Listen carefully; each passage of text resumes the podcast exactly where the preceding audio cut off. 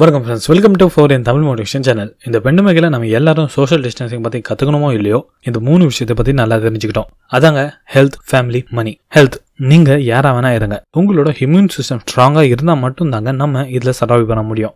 Second family நம்மளுக்கு ஒன்றுனா யாருமே கண்டுக்க மாட்டாங்க. எக்ஸ்பர்ட் நம்மளோட ஃபேமிலி தவிர. ஸோ எந்த சுச்சுவேஷனும் ஃபேமிலியை விடாதீங்க.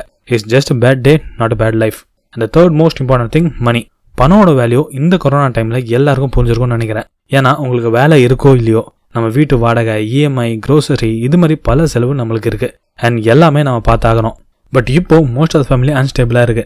ஏன்னா மணியோட பவர் ஆர் வேல்யூ நம்ம எல்லாரும் கம்மியாக இட போட்டோம். அண்ட் நம்மள மோஸ்ட் ஆஃப் பீப்புள் இந்த மந்த் எப்படியாச்சும் ஓடிட்டா போதும்னு மைண்ட் செட்டில் வந்துட்டோம். இது இப்படியே போனால் நம்ம இதே ஸ்டேட்டில் இன்னும் பத்துலேருந்து பதினஞ்சு வருஷம் வரைக்கும் அப்படியே இருந்துரும். ஸோ இந்த ஸ்டேட்டை எப்படி மாற்றுறது அதுக்கு நம்ம ஃபைனான்ஸ் ஸ்டேபிள் ஆகணும். அது எப்படி ஆகுறதுன்னா first most important thing savings அது பற்றி தாங்க இந்த எபிசோட தெரிஞ்சுக்க போகிறோம் ஸோ வாங்க ஆரம்பிக்கலாம். லெட்ஸ் பிகன் ரெண்டாயிரத்தி ஐநூறு வருஷம் முன்னாடி ஒரு ரிச்சஸ்ட் சிட்டியாக பேபிலான் இருந்துச்சு.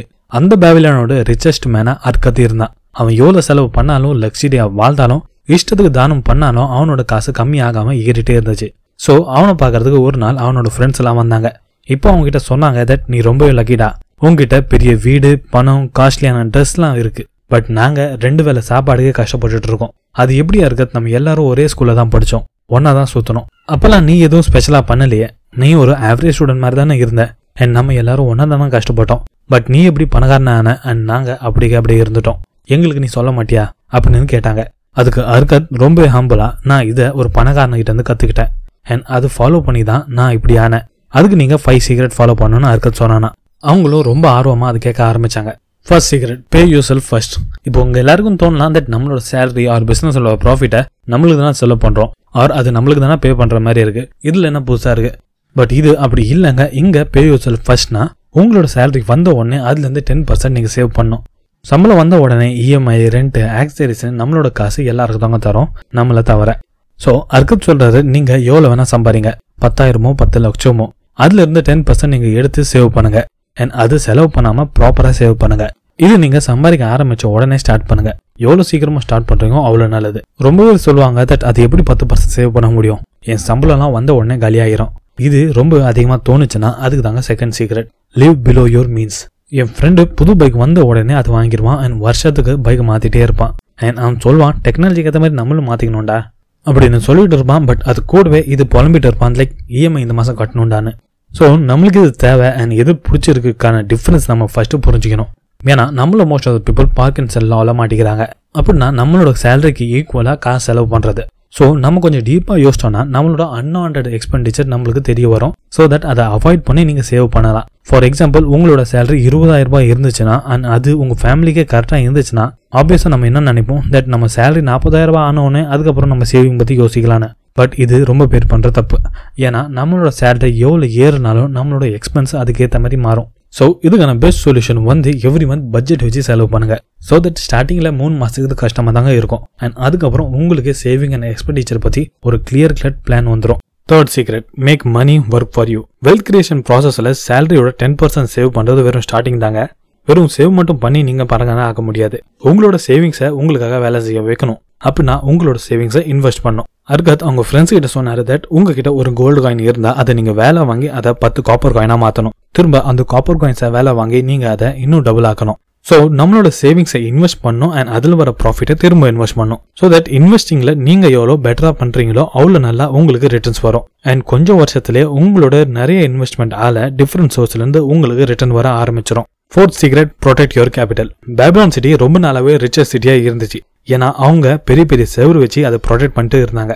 அதே மாதிரி தாங்க இன்வெஸ்ட்மெண்ட்லயும் first and most important thing safety of principal amount நீங்க என்ன ஆனாலும் உங்களோட சேவிங் அமௌண்ட்டை செலவு பண்ணக்கூடாது. அதுல வர சில்வர் காயின்ஸை தாங்க நீங்க ரீஇன்வெஸ்ட் பண்ணி செலவு பண்ணணும். நிறைய பேர் பெருசா ஆசைப்பட்டு அவங்களோட எல்லா காசும் போட்டுறாங்க. அது கடைசியில அவங்க கிட்ட ஒண்ணுமே இல்லாம போயிருது. ஸோ உங்ககிட்ட இன்வெஸ்ட் பண்ண சேவிங்கே இல்லைன்னா நீங்க எப்படிங்க சேவ் பண்ண முடியும்? Even intelligent investor Warren Buffett கூட இதாங்க சொல்றாரு. தட் இன்வெஸ்ட்மெண்ட்டோட ஃபர்ஸ்ட் ரூல் வந்து நெவர் லூஸ் யுவர் மணி நம்மளோட சேவிங்ஸ் நம்மளோட ட்ரெஷர் மாதிரி.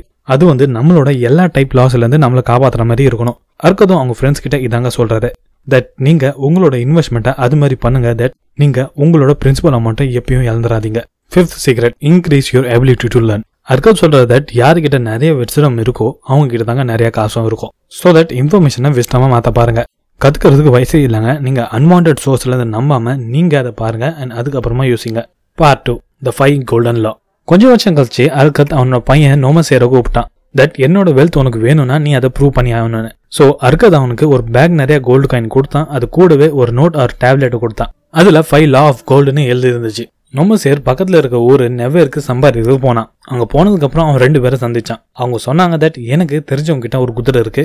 அது மேல காசு போட்டா உன்னோட பணம் டபுள் ஆகிருவானு ஸோ நோம சார் எதுவும் யோசிக்காம அவன் பேச்சு கேட்டுட்டு அதில் காசு போட்டான். அண்ட் அன்ஃபார்ச்சுனேட்லி அவன் அதில் தோத்துட்டான். இப்படி பண்ணி பண்ணி அவங்க கிட்ட இருக்க பாதி காசை அவன் இழந்துட்டான். அதுக்கப்புறம் தான் நோமே சாருக்கு புரிஞ்சது. தட் அவங்க எல்லாரும் ஒரே டீம்னு அண்ட் அவங்க இதே வேலை தான் வச்சுட்டு இருக்காங்கன்னு கொஞ்ச நாள் போச்சு. நோம சார் இன்னொரு ஆளை சந்திச்சான். அவங்க சொன்னா மார்க்கெட்ல ஒரு கடை காலியாகுது நீங்க அதை எடுத்து நடத்துனீங்கன்னா உங்களுக்கு நிறைய லாபம் வரும்னு. ஸோ எந்த ஒரு எக்ஸ்பீரியன்ஸ் இல்லாதனால அவனுக்கு இருக்கிற எல்லா காசும் அந்த கடையிலே இழந்துட்டான் அண்ட் அதுக்கப்புறம் தாங்க அவங்க அப்பா கொடுத்த அந்த டேப்லெட் அவனுக்கு ஞாபகம் வந்துச்சு. அண்ட் அது திறந்து பார்த்தான். அதுல ஃபைவ் லா ஆஃப் கோல்டுன்னு எழுதிருந்துச்சு. First law put one tenth of your earning for future நீங்க சம்பாரிச்ச பத்துல ஒரு பங்கை சேவ் பண்ணுங்க ஃபியூச்சருக்காக second law put the saving in wise manner நீங்க சேவ் பண்ற காசை பார்த்து செலவு பண்ணுங்க. Third law take advice of wise man in investment வெறும் இன்வெஸ்ட்மெண்ட் பத்தி நல்லா தெரிஞ்சவங்க கிட்ட மட்டும் அட்வைஸ் கேளுங்க. Fourth law do not invest in unfamiliar business உங்களுக்கு தெரியாத பிசினஸ்ல நீங்க இன்வால்வ் ஆகாதீங்க. அண்ட் அதுல இன்வெஸ்ட் பண்ணாதீங்க. Fifth law don't go for ஆல்கோரிங் investment போட்ட உடனே படம் டபுள் ரெண்டு மாசத்துல ஃபுல் ரிட்டர்ன் இது மாதிரி பேராசப்பட்டு இன்வெஸ்ட் பண்ணாதீங்க அண்ட் உங்களோட கேபிட்டலை சேஃபா பாத்துக்கோங்க அப்போதான் நோமஸ் இருக்க தோணுச்சு தட் நான் ஏன் இது முன்னாடியே பார்க்கல? இதை பார்த்துருந்தா இவ்வளோ பிரச்சனை வந்திருக்காதுன்னு. அதுக்கப்புறம் கொஞ்சம் கஷ்டப்பட்டு அவன் பத்து காப்பர் காயின் சம்பாரிச்சான். அதுக்கப்புறம் அவன் செலவெல்லாம் குறைச்சிக்கிட்டான். அப்போதான் அவன் சேவிங்கோட பவரை புரிஞ்சுக்கிட்டான். அதுக்கப்புறம் கொஞ்ச நாள் கஷ்டப்பட்டான் அந்த ஃபைவ் லாஸை நல்லாவே புரிஞ்சுக்கிட்டான். அவன் எவ்வளோ கஷ்டம் வந்தாலும் அவனோட கேபிட்டலை மட்டும் விட்டு கொடுக்கல. சில வருஷம் கழிச்சு அவங்க அப்பாவை பார்க்க ஊருக்கு போனான். அவங்க அப்பா தந்த கோல்டு காயினை விட மூணு மடங்கும் அதிகமாக கோல்டு காயின் அவன் எடுத்துகிட்டு போனான். இது பார்த்து அர்கத் இப்போதான் நீ இதுக்கான தகுதியானவன்னு சொல்லிட்டு அவனோட எல்லா சொத்தும் அவன்கிட்ட கொடுத்தான். ஸோ அர்கத் அவனோட ஃப்ரெண்ட்ஸ் அண்ட் அவனோட பையனோட லைஃபை எப்படி மாத்தலான்னு இதில் பார்த்தோம். இது மாதிரி நிறைய கதை இந்த புக்கில் இருக்கு.